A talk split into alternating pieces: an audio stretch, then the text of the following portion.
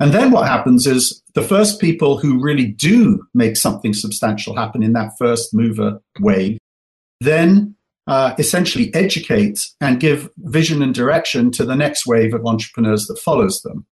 And it build, everything builds on its other and it becomes more and more real. I'll give you an example of this, uh, which is search. So obviously the early search engines were groups of people sitting in rooms cataloging websites and trying to figure out how to connect people who are looking for a website with, you know, their register. Alice and I, just after it went IPO, we uh, invested in Inktomi. And Inktomi was, without question, the world's best search engine company. And they did a great job sort of laying the track. But that track was then built on by Sergey Brin and Larry Page at Google, and Google displaced Inktomi. Inktomi went away. Meanwhile, in that same window when Inktomi was surfacing, there were any number of entrepreneurs who would have told you we're the next big search engine company. And most of them failed dismally. And, and that comes with the space. So in blockchain, I think the same is true right now. Welcome to The Syndicate, the podcast about the investors behind the overnight successes. It takes years, it takes money. On this show, we interview the top angel investors, venture capitalists, and startups to share what it really takes to succeed with startup investing. I'm your host, Matt Ward, and I'm a serial entrepreneur and angel investor. And I believe startups are the future, and angel investing is the best way to build real, true wealth. To find out more about us, please visit thesyndicate.vc. But now, let's get on with the show. Hey guys, welcome to The Syndicate. I'm your host, Matt Ward, angel investor, startup advisor. Pretty much nothing special. I like to get some of the best and brightest on here to pick apart their brains, steal all their strategies, and share it with you guys. And today we've got somebody pretty cool. We've got Matthew Le Merle. He actually reached out. He found the podcast. He liked it. But to be honest, Matthew's pretty awesome. So thanks for coming today, Matthew. Thanks a lot, Matt. So I like to avoid the intros. I'm sure you know that because I'm not great at them. But Matthew's got a, a great background in venture and investing and a little bit of teaching as well. So can you tell me how you got here? Oh, it's been a long road. And uh, the angel investing began about 20 years ago. But prior to that, I was a partner of large consulting firms. Began my career with McKinsey, spent time running the West Coast for A.T. Kearney and then Monitor Group. I was the head of Gap strategy for a while. So I jumped around a little bit. But about 20 years ago, my wife Alice and I started doing tech investing. And uh, I then went on to be a consultant to Microsoft and Google and Cisco and PayPal, people like that. And it gave me some insights into areas of emerging technology. I then joined Keiretsu and Band of Angels, which are two of the largest angel groups.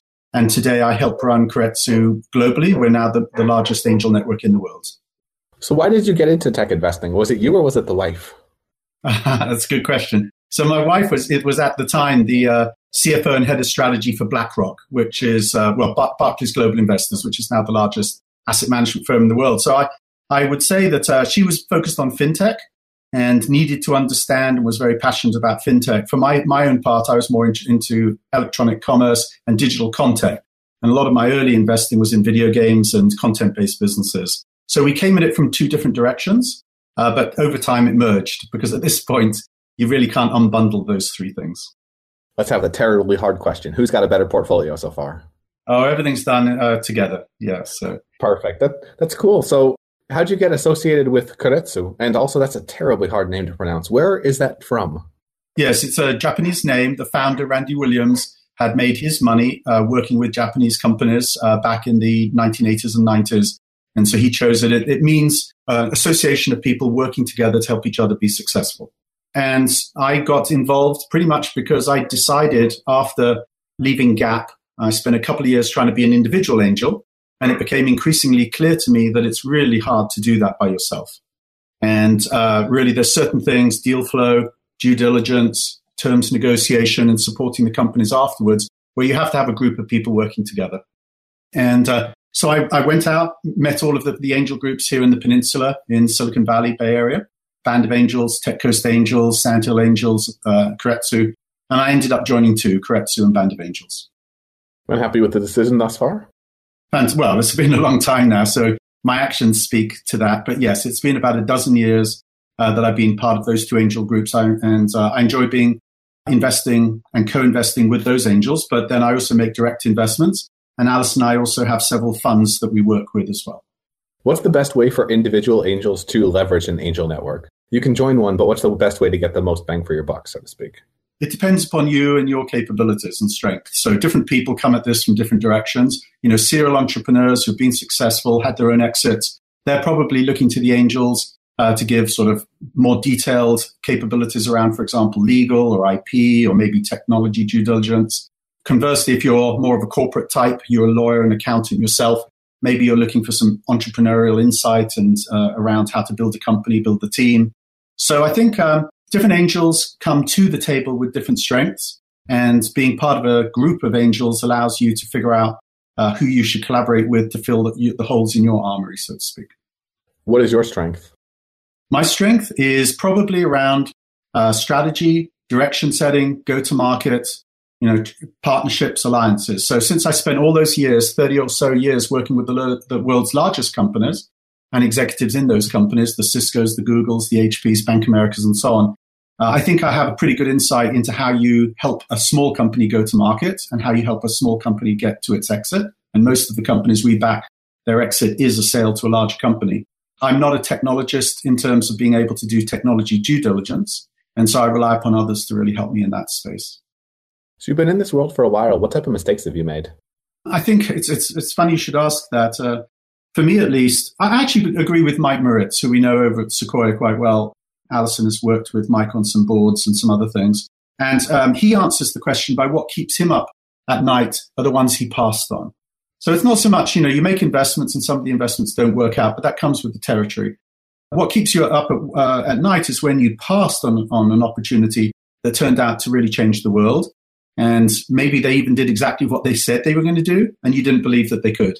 So uh, that sort of uh, forces you to think carefully about, you know, why did you not see the opportunity that people were bringing to you and presenting to you? And I've had a number of those. How do you track those? Keep track of misses, hits, etc., and then go back and pattern match? Because otherwise, with just one point of data, you're never going to get far. Right. Well, so for that particular issue, it gets rubbed in your face because they've become some of the world's most successful companies. And so, just to give you a couple of examples, I had passed on Brightroll. Uh, Sacerdoti had come and chatted, and uh, his father I knew very well. And uh, I passed on it right at the outset. They ended up selling to uh, Yahoo for five or six hundred million dollars, and in that particular case, the team delivered on exactly what they promised. So you, you don't get to hide from those types of uh, misses. I was at the room at Band of Angels when Practice Fusion uh, came and presented, and even though today they've had some ups and downs, fundamentally the team delivered on what they said. So, so those types of things you know and you, you continue to track because they're in the public domain. They're the unicorns or close to unicorns that we're all familiar with. In terms of my own portfolio with Alison, we do track our own details. Uh, you know, we know what we invested. We we sort of even though we're a family office and it's a private portfolio, we track it as if we were a venture capital firm, and it allows us to try and figure out you know where we where, where we've done well, where we've done less well, and see if there are any patterns. What do you use to track that? Uh, I'm still spreadsheets. You're still so, spreadsheets, not even like a Gust or anything. Okay. No, for Keiretsu we do. So at Keiretsu we use, we've tried uh, Gust. We're right now with Proseeder, and we use Proseeder for all of Keiretsu Capital and Keiretsu Forum. Uh, some of the international chapters we have, we have about 53 chapters around the world. About a third of them are international, two thirds are in the US. Uh, some of the chapters are on Hacker, but most of them are actually on Proseeder. And um, so, anyhow, different angels have used different platforms, and then individuals tend to use whatever they feel most comfortable with. So, does Keiretsu have both angel networks and then a fund you're running as well, Keiretsu Capital? Thanks for asking that. That's right, Matt. So, the network is a membership based organization, probably about 3,000 angels today, backing about 170 tech companies every year, making us actually the most active uh, early stage tech investor in America. But separately from that, we have a family of funds uh, we have co-investment tech funds which top off the rounds of the tech companies as they come through our group or indeed other angel groups. So they could get backed by a band of angels or a tech coast and still get top off financing from our co-investment fund. We have a real estate fund, which is a sort of a separate topic, and now we have a blockchain fund of funds, and I help run all of the fund side of Keiretsu. How big is Keiretsu's fund side? We well, so total under management now is close to 25 million. So we're in that first round where we're establishing track record most of our mem- uh, investors to date are our own members. So even though we can take external capital today, it's all member capital. And most of the members are uh, qualified clients, but they're not putting millions of dollars into funds. So uh, we, we administered the funds historically for the benefit of our members, but we are beginning to open them up to others as well. Let's play devil's advocate. You're, uh, not you, but Keiretsu specifically is doing 170 deals a year. Why 25 million? I feel like you could raise a significantly larger fund if you wanted to, just based off of the traction track record, deal flow, etc. Yes. Well, so we could place a lot more capital. We've done those maths. And in the deals that we currently back, in the same rounds, pari passu with our angels, we think we could probably uh, place about 100 million per year, which is obviously a lot more than the 10 million or so that we're doing from the funds. Uh, in terms of the blockchain fund of funds, uh, our current plan is to place about 5 million into, to, into some of the focused blockchain VCs. But of course, we could also place a lot more there. Uh, but when you build a fund company, you do it one step at a time. And we needed to make sure over the last two and three years that we had the right process, the right platform, and that we felt that we were, you know, well positioned and capable of managing that money. Uh, three years later, we feel very good about that. So we are willing to open up to external capital and sort of share our deal flow. We have this enormous deal flow, and uh, out of those 170 companies per year, there are at least 20 or 30 that go on to sizable follow-on rounds, sometimes VC or private equity backed we don't have the capital to take those rounds or even to be a substantial co-investor in those rounds. So in the past, we've simply passed the companies over to someone else. Uh, so in the last few months, we had a deal where I believe Mayfield put in several million dollars in a follow-on round. We just had the good news that another company, uh, Texas Pacific Group, is going to put in nine or 10 million. But we didn't have the capital to play. So for us, at least, these funds are a way to raise more capital, help the companies succeed, and also protect ourselves by making sure that there is uh, follow-on capital available where it makes sense. And as you grow the business, where do you see blockchain fitting in? What are what areas are you excited about, and do you have kind of sector-based percentage focuses or ways you see the future unfolding? Yeah. So let me first say that for for the angel movement as a whole, angels tend to seek out uh, promising areas of new technology, sort of in the vanguard of investing. So uh, as you go further down the pipe from friends and family to angel to VC to follow on financing and later expansion, the players uh, are, tend to differ along that path. So the early incubators, the Y Combinators, the 500 startups, and obviously ourselves, we tend to see trends as they begin to emerge, and we get the opportunity to back those companies very early. Uh, the VCs, uh, some of the VCs are fast movers, many of them are not. Many of the VCs are follow on uh, investors. And so a year or two later, you start seeing large amounts of capital flow into new and emerging spaces. So right now, we're active in pretty much every area of emerging technology from artificial intelligence and the Internet of Things, sensors, the uh, early life sciences in terms of the things we're seeing now around personalized medicine, CRISPR, Cas9, and the like. Uh, these things are all beginning to surface as being attractive areas for investing, and blockchain is one of them. Um, I'm very bullish on blockchain myself because I think we're about to have to re- redo the internet. Our internet, the, the one that we have today, which we rely upon so heavily, is, is 30 years old. And it was de- designed to be a communication platform, not a commerce platform. So there's some very fundamental things that the internet doesn't do very well. You know what those are security, identity, you know, uh, tracking the sequence of when communications are occurring, date stamping, these types of things. And um, the new internet that we are going to be building out over the next five or 10 years is going to be more powerful, faster, cheaper. But what's for sure is it's also going to need to solve some of those fundamental problems. And the great promise of blockchain is blockchain as a concept and as a technology is has been developed specifically to be more secure, to help, help with identity and trust, to date stamp everything and so on. And so I, I actually do believe that un- the underlying technology of blockchain is going to be an integral part of the internet of the future. And that means that there's an enormous value creation opportunity. And that's much, that's even before we get to the conversation of crypto assets and cryptocurrencies. I'm just talking here about the fundamental building blocks of the way we, the world, does digital commerce, digital communication, and are building this new connected world. I completely agree. But what happens when you have a move fast and break things mindset and the house that you're breaking is built of money? So everyone's money is suddenly in the house that you're building faster and breaking harder. Yes. So it's a very good question, Matt. And, uh, and there's a spectrum of perspectives on this. I would say that Alison and I, given our backgrounds and the fact that we've spent most of our lives with large companies, established players, you might say, uh, and then helping disruptive companies both build businesses in existing industries and also find ways to help existing players do a better job of whatever it is they do. We're much more sanguine to that point. We don't actually see the industrial revolution and large corporations and large banks going away. we see them getting smarter, faster, more ubiquitous, and hopefully more equitable and fairer. We do actually agree with some of those sentiments, which were part of the underlying mindset of the distributed movement. But I don't need to go all the way to a statement of, you know, uh, there will only be distributed companies and all of the large companies of today's world are dinosaurs and will go away. You know, back in the dot com boom, I was the head of strategy and corp dev, uh, corporate development for um, Gap. And I will tell you that in 98, 99, we were getting a constant flow of companies opening the door and saying, You're a dinosaur, you're going out of business, you need to do business with, with us. And that was pets.com and toys.com and all of these others. And I didn't believe it at the time. And I think we ended up finding that there was a balance. So established players, if they embrace innovation and if they move fast, can certainly have a, a place at the table. And they bring a lot of capabilities and assets that shouldn't be underestimated. Uh, uh, just to give you an example, Matt, in life sciences, I think it's fair today that uh, fair to say today that large pharmaceutical companies have had to fundamentally change their stance and what they do, and they've closed down to a large extent. They've shrunk their labs and they've almost got out of the, the primary innovation business. And instead, they've pivoted towards external innovation. They partner with and they buy uh, disruptive new teams of people creating new products and new life sciences breakthroughs. But what the big pharma companies still do really, really well is they take it to market.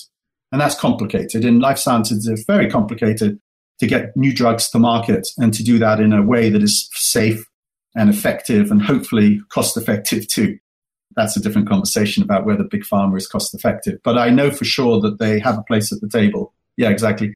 Um, it's a big, so, big table too. Exactly. So um, I don't have a problem with that ambiguity around large companies, disruptive companies, a changing environment, and how's it all going to play out.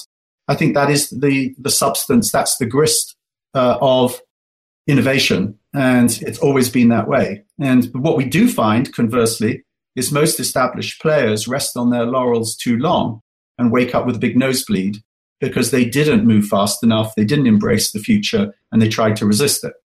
And uh, I think that's going on a lot right now as well. A nosebleed or a head wound. That's not exactly what I was talking about, though. What I was talking more about is you have distributed networks, you have blockchain based startups, companies, whatever you want to call them and they're building products that are fundamentally disruptive, but they're building products that are also fundamentally economically driven. So, what happens? Do you see potential challenges? For instance, Ethereum gets hacked, a wallet goes down, Mt. Gox, all of these things happening, and people losing absolute fortunes. Do you think that could create a disincentivization problem for startups trying to compete with incumbents where if Facebook gets hacked, sure, you know that I'm a guy and I like this and I do all of these things and you have all of this information about me. But most people aren't that sensitive about information. But if you try to reach into my wallet and take out my money, I'm gonna beat the shit out.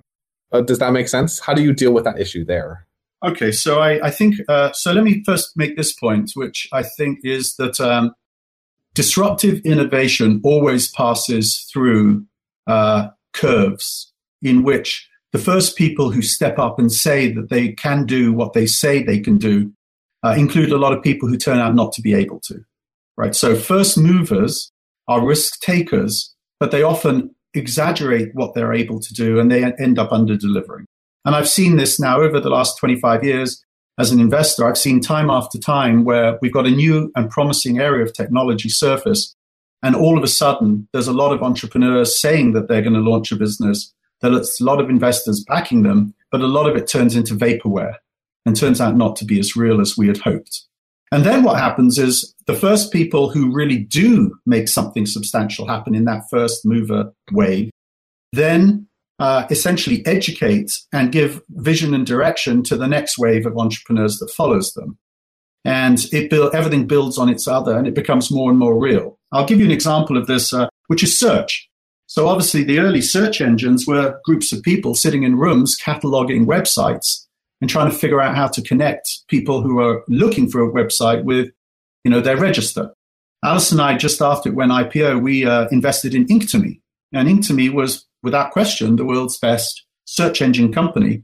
And they did a great job sort of laying the track. But that track was then built on by Sergey Brin and Larry Page at Google, and Google displaced Inktomi. Inktomi went away.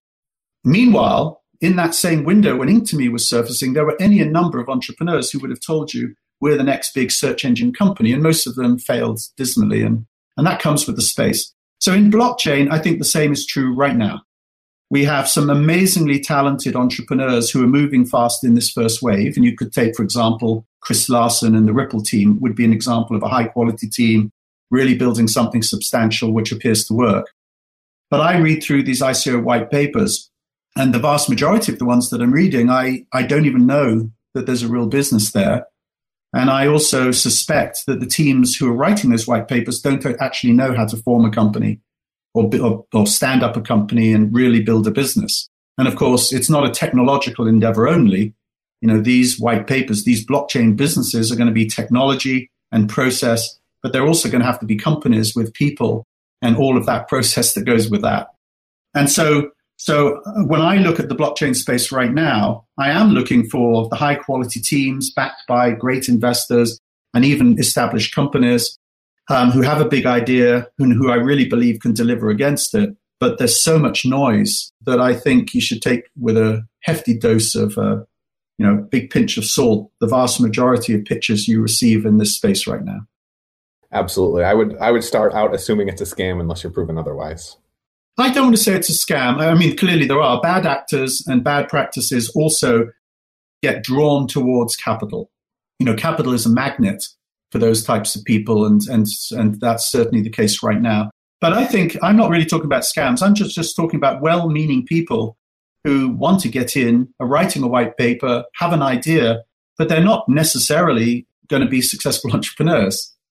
And in fact, we know that. We, when we look at uh, the entrepreneurial ecosystem, most people are not good entrepreneurs and they're not good at actually building businesses and deliver on their promises.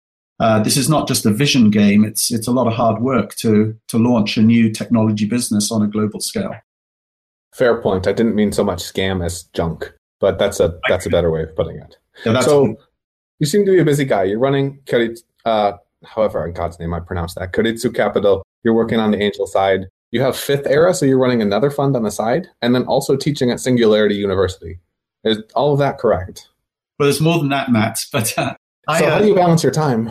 Right. Well, so um, I think that one of the great things that the last 15 years, 20 years has brought to the world is the, the opportunity for us as individuals to shift from being workers and, employ, and, and employers or employees to being people who manage our own time and if you want, you can become more of a project person. I, I uh, used to be at McKinsey, as I mentioned, and Tom Peters, I think, said it very well, which is in this time and in the future, we're defined by the projects that we choose to spend our time on. And I believe that. I believe that the world is full of opportunities, and the hardest thing is to decide how to spend your time. But what's for sure is I don't want to spend my time doing one thing. I want to, I want to figure out the things that I enjoy. And, and right now, most of that is innovation and, and investing. So I do have Keiretsu Capital, which is the family of funds, and I put a sizable amount, maybe half of my time there. Fifth Era is my family office with my wife, Alison Davis, and we've invested in about 50 or 55 companies out of Fifth Era. We also do a little bit of uh, support work, you can call it advisory work, if you will, to teams and to companies that we really enjoy working with out of Fifth Era. And then I'm on the advisory board now for BitBull, which is the first cryptocurrency hedge fund, uh, fund of funds. And also, Alison chairs the advisory board of Blockchain Capital Partners with uh, Barton, Brad Stephens, and Spencer Bogart and Brock Pierce and so on. So we've we've found ourselves moving a little bit more down the uh, blockchain technology path. We are fintech investors and we are e-commerce investors. So I think it's not possible to uh, invest into those spaces in this time frame without worrying a lot about blockchain because I think blockchain is going to transform global fin- financial services, payments, and commerce. Um, the singularity thing is really more about my personal education. I uh, have always worked, or, or, for many, you know, for decades, I've worked with really interesting people who were visionaries and thought leaders. And I like trying to hang out with people like that because they teach me. And so I attach my name to Singularity and I volunteer to, to run sessions and speak at their events. But I'm really there because I'm trying to learn. And I find that when I'm in a room listening with some world class speakers up on the front talking about 20 and 30 years into the future. I just, uh, it gives me ideas. So, uh, in fact, Peter Diamandis, who is one of the co founders with Ray Kurzweil of Singularity, just this weekend, he, he wrote and sent out a really interesting email, which was thoughts from visionaries about how the world will be different in 10, 20, and 30 years.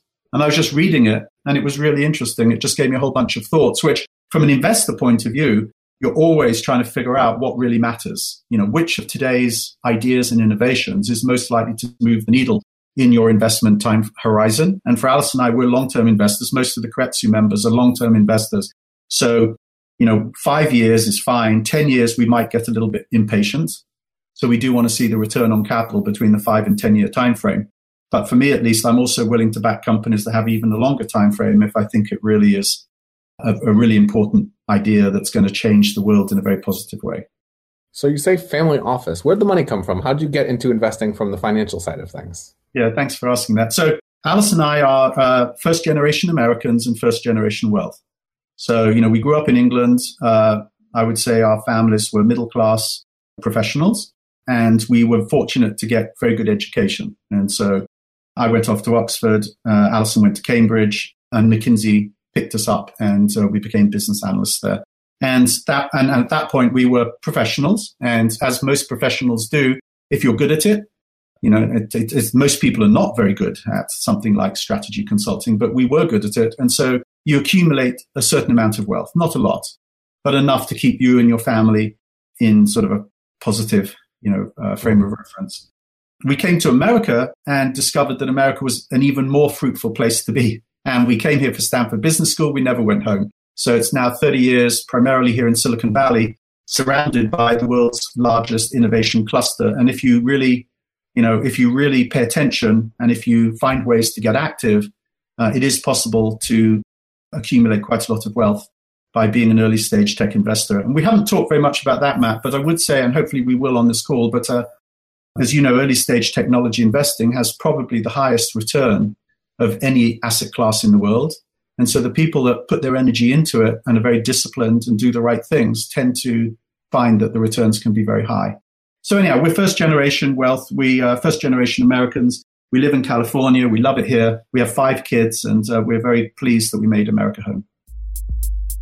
I just wanted to take a quick time out to tell you that the Syndicate podcast comes to you from yours truly, Matt Ward, has no ads, and is designed to help angel investors and tech startups succeed. We don't monetize. I do this 100% out of the goodness of my heart and the beautiful networking opportunities to get to chit chat with some of the smartest, best angels and VCs around the globe, and to help you guys. If you appreciate this, tell an angel or VC about us, refer us to a startup, or even leave a review.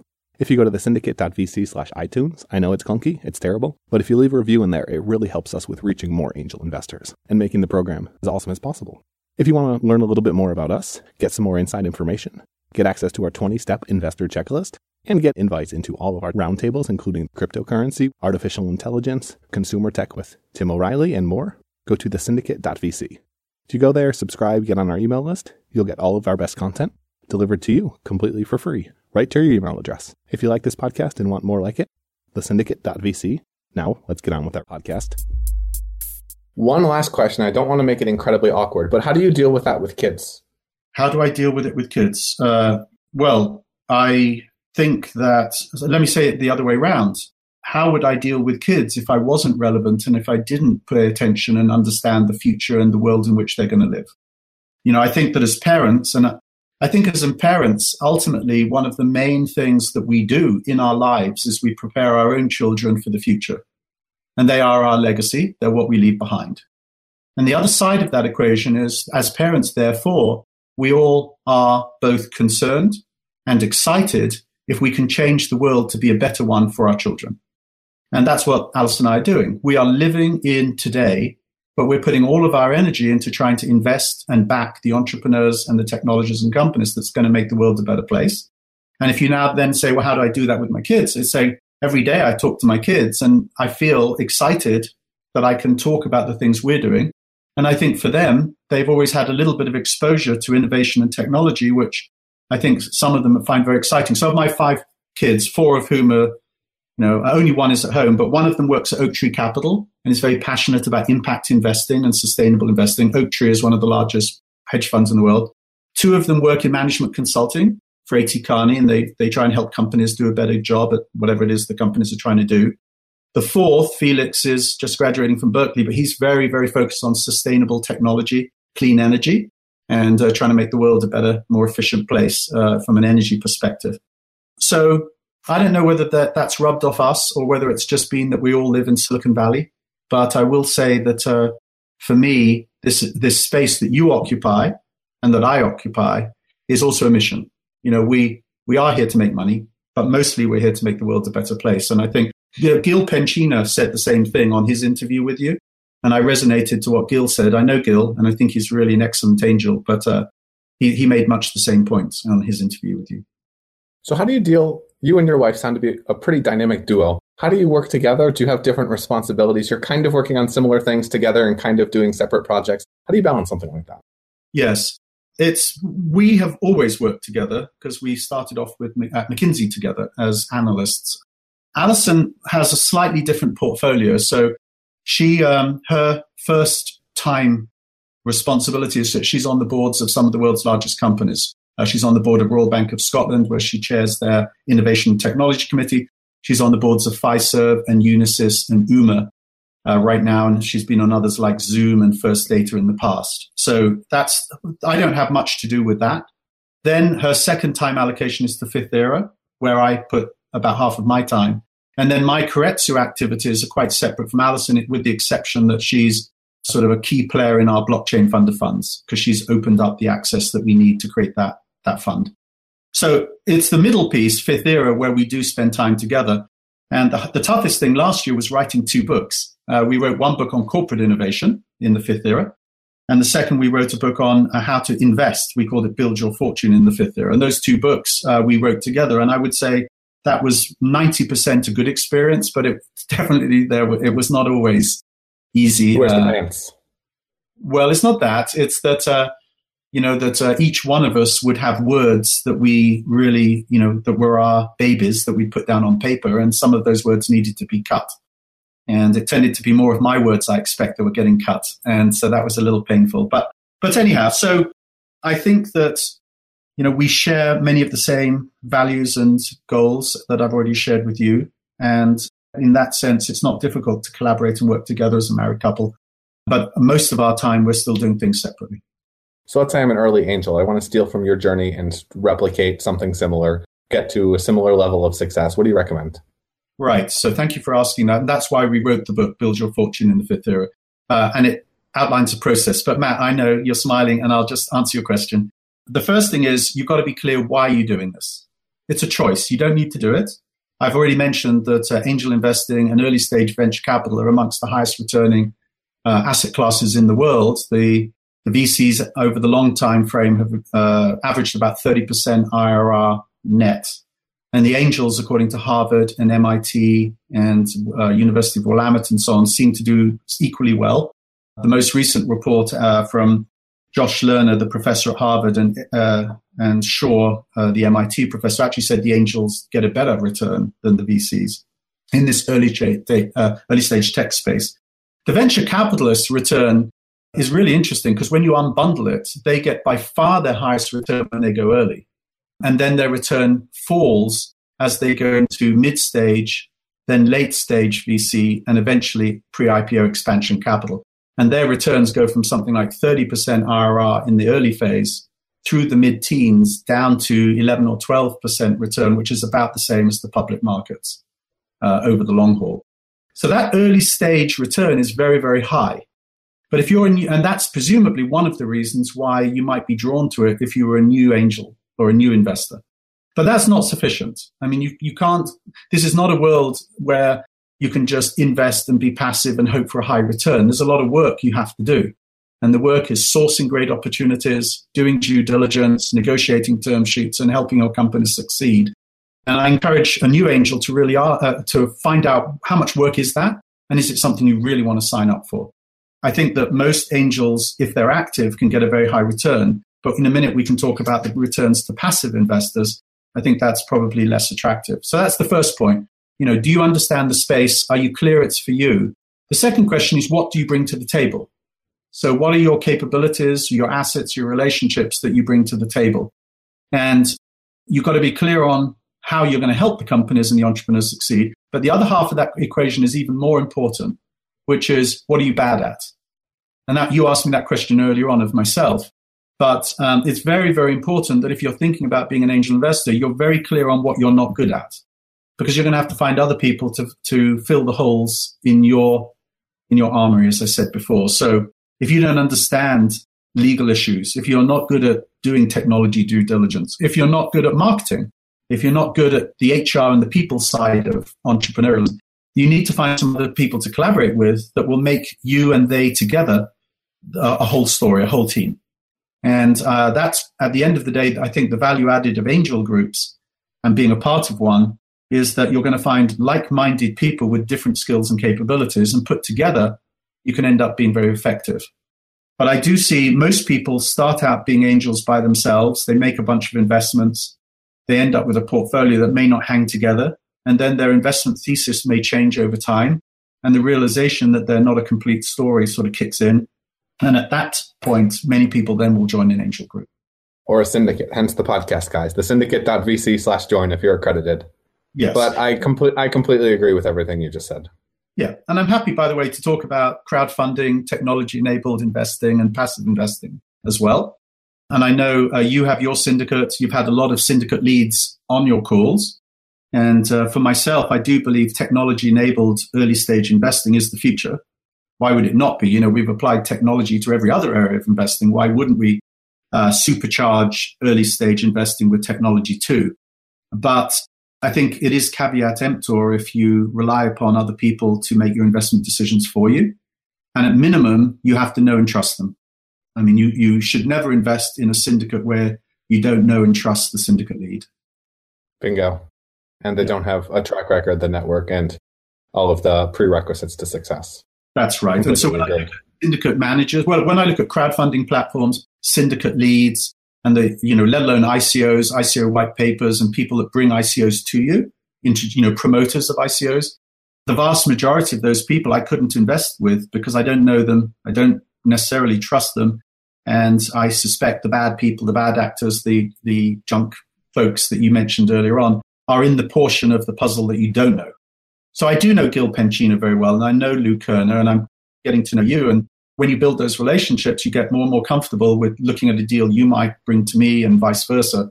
But we, until you have that relationship, I don't believe in whatever you want to call it, moneyball or drive by investing. I, I don't believe in that. I think early stage tech, you need to know the players, your fellow investors. You need to actually at least have crawled through some due diligence together.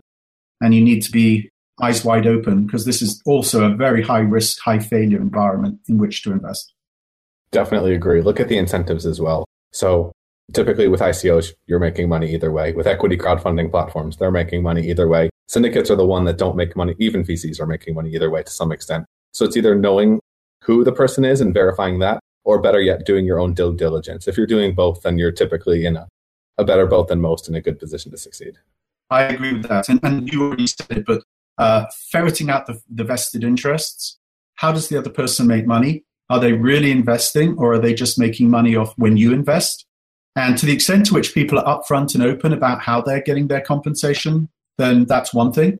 But if you ever come across a person that hides their interests and how they get compensated, I would say never invest with that person. And, and I see that more and more. It's like you have to ask the question Do you have any tokens? And will you get more tokens if I invest? And then they may answer the question. But the point is, they should have said it right up front. Look, I, I hold tokens. I get a 10% referral fee if you invest, but I still believe in this company. Right. But as soon as people hide it and they don't tell you, then you have to question who is this person and what sort of person is it? You know, who are they to do business with if they're hiding fundamental motivations and interests from me? I absolutely agree. I want to jump into the lightning round. How's that sound? Please, yes. So, first question. I don't think you've answered this one yet. First deal that you did. Our first deal didn't go well. So, Alice and I at the time were senior partners of AT Kearney, and that was acquired by Electronic Data Systems. And we met a couple of companies that were great ideas too early. One of them was eOriginals, which was going to basically turn contracting processes into a digital format. So mortgage applications, things like this. So everything that we're now talking about vis-a-vis the blockchain and smart contracts, eOriginals was going to do in 1996 and 1997 off a mainframe technology platform. It was too early. So that was our first investment. We lost 100% of our investment in that company. Timing is more important than just about anything else. What are you excited about today? Well, I think I told you that at the outset. Changing the world for a better place, backing the people that are really doing that work. Uh, I believe entrepreneurs are few and very precious for the world at large. And it's sort of an honor to find good uh, entrepreneurs and help them succeed. And it's not just about capital, it's all the other things, actually the relationships, the networks, the insights, helping bring all of that to the table. So that's, that's why I spend almost 100% of my time in innovation and entrepreneurialism. I also think it's a good investment space if you know how to navigate it. And then d- double clicking on that a little bit, I am actually very interested. I already said electronic commerce, digital content, and fintech. And in all three of those, I do think that the blockchain is critical, uh, or at least fixing the internet we have and taking it up to a higher level of functionality is, is absolutely necessary. And also maintaining things like net neutrality and openness and so on for everyone, I think is very important. And I think blockchain is in the middle of that. So Alison and I have become very active in blockchain uh, over the last four or five years. It's a fascinating space. It's incredibly overhyped now, but it's also underhyped in the long term, in my opinion. Yes. Well, that was the same in the dot com boom. We were there. We lived that. So mm-hmm. it's how it works. It's how it works. Yeah, it's what we talked about it already. Yeah, I agree. Two biggest wins to date. Two biggest wins: marrying my wife and having five great kids. Okay, let's take it on the business side. Otherwise, I'm going to make you choose a kid, and that's just going to be rough. Yeah, exactly. Probably the first investment that made me convinced that this was a good space was Telltale. Their Telltale Games, the LucasArts uh, adventure game team were spinning out, and, and Alice and I were the lead investors. I became chairman of the company for the first couple of years, and Dan, Connor, Kevin Bruner, and Troy Molander were a fantastic entrepreneurial team, supplemented by Andre Blanaday. And they had a big vision, which started off as downloadable episodic gaming at a time when we were still buying discs in retail stores. And, and the first part of that, which was just making all their games downloadable, was a huge breakthrough, which we take for granted now. But they were right at the forefront of that. The other part, which was episodic gaming, uh, they've also built their niche there. And uh, they're not a, they're probably not a unicorn, but I think that they are the world's leader in episodic video games.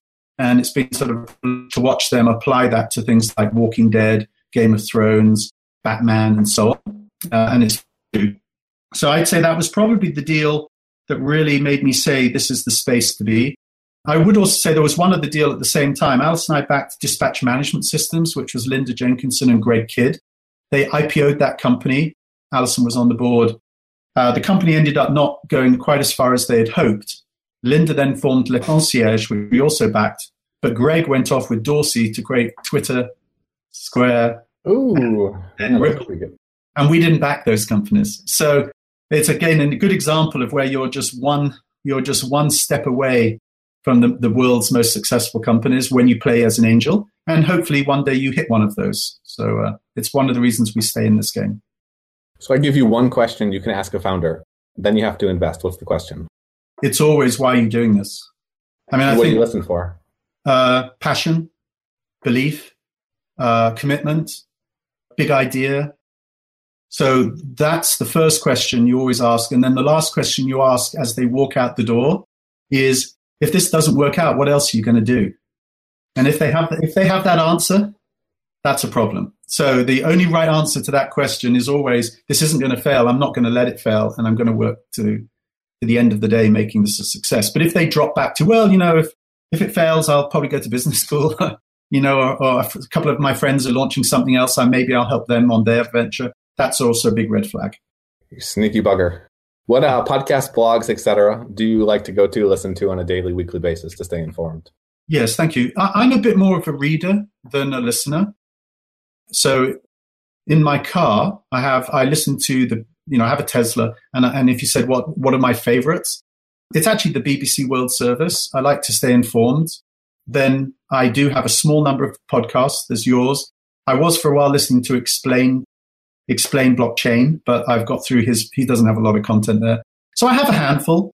But I would say that uh, when I'm in my car, I'm tending to listen to music and the World Service and then I read. So I read a lot, and I've got a big, just the right of me, I've got a big stack of blockchain books, and uh, uh, that I've got to work my way through. And, and, we have started putting pencil to paper on our own book about the blockchain. Well, I've looked through all these books, and what I haven't yet seen is a book that is just explaining practical applications of blockchain to large companies and established businesses.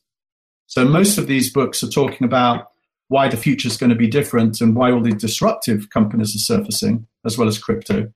I think we need a book that just sort of says, how's Walmart using blockchain? Or Goldman Sachs or Maersk. And that's the book I think we'll probably write in the next few months. It's much easier to speculate than it is to actually get into the functionality, which is probably a problem behind that. Give me a productivity hack, something that you do to be on and just crush it. Yes. So I think the the ones that the other people. So I, I uh, you know, so I think Gil said he goes for a run. I used to run. I used to be a sort of an athlete, a world class athlete, rower, and rugby player. My knee is not as strong as it used to be. So I do think that sport is a great way to get the day started. I think that kind of calm yourself, get sent, which is about meditation and yoga, is also a good a good task. And then I, someone taught me many years ago, try and touch everything once if you can, which is to say, if you're inbound messages, emails, and other things, if you can just touch them once, i.e., respond instantaneously, it greatly diminishes your workload than if you look at everything, group everything, and have to come back to everything later. And uh, when I worked at Gap, and even more, Google, I've worked on and off for 10 years as a special advisor or project manager with, on Google uh, initiatives. And they are environments which are preferably touch once. So it's like an email comes in, respond now, and do the best job you can. The, the 80% answer delivered now is much better for you as an individual than waiting for the 95% answer if it gets into your inbox and it, and it, and it hangs around because it creates so much negative energy for yourself. So I, I like that thought. Touch once whenever you can and try and minimize the number of things you have to come back to in a second time. I like it. In the bottom of your email, you can say, sorry about any spelling errors from my tiny little fingers or whatever people like to do. Yes. Absolutely. That's a, that's a great thing. What's something I should have asked you about, but I haven't? Uh, let's, let's think about that. Well, one of the things, Matt, I think I want to interview you one day. Yeah, let's do it. I do want to do that. I think I've listened to you carefully on your podcasts, and I think you've got a lot of points of view. And I think your listeners would one day like to have a Matt podcast. And if you want me to, I'll come back and I'll interview you. I'm game for that. Game on. Let's do it. I okay. will. Let's do it another time because I'm dying right now from tiredness. But coffee helps everything. But I am definitely game for doing that. Let's pencil it in. Yeah, let's do it. Okay. okay. Oh God, pressure. It's always hard on the. It's always hard on the other side, but it's uh, it'll work out. Yeah. Well, thank you so much for the time. I really enjoyed it. Thanks for coming on. Where's the best place on the interwebs for people to reach out and say hey?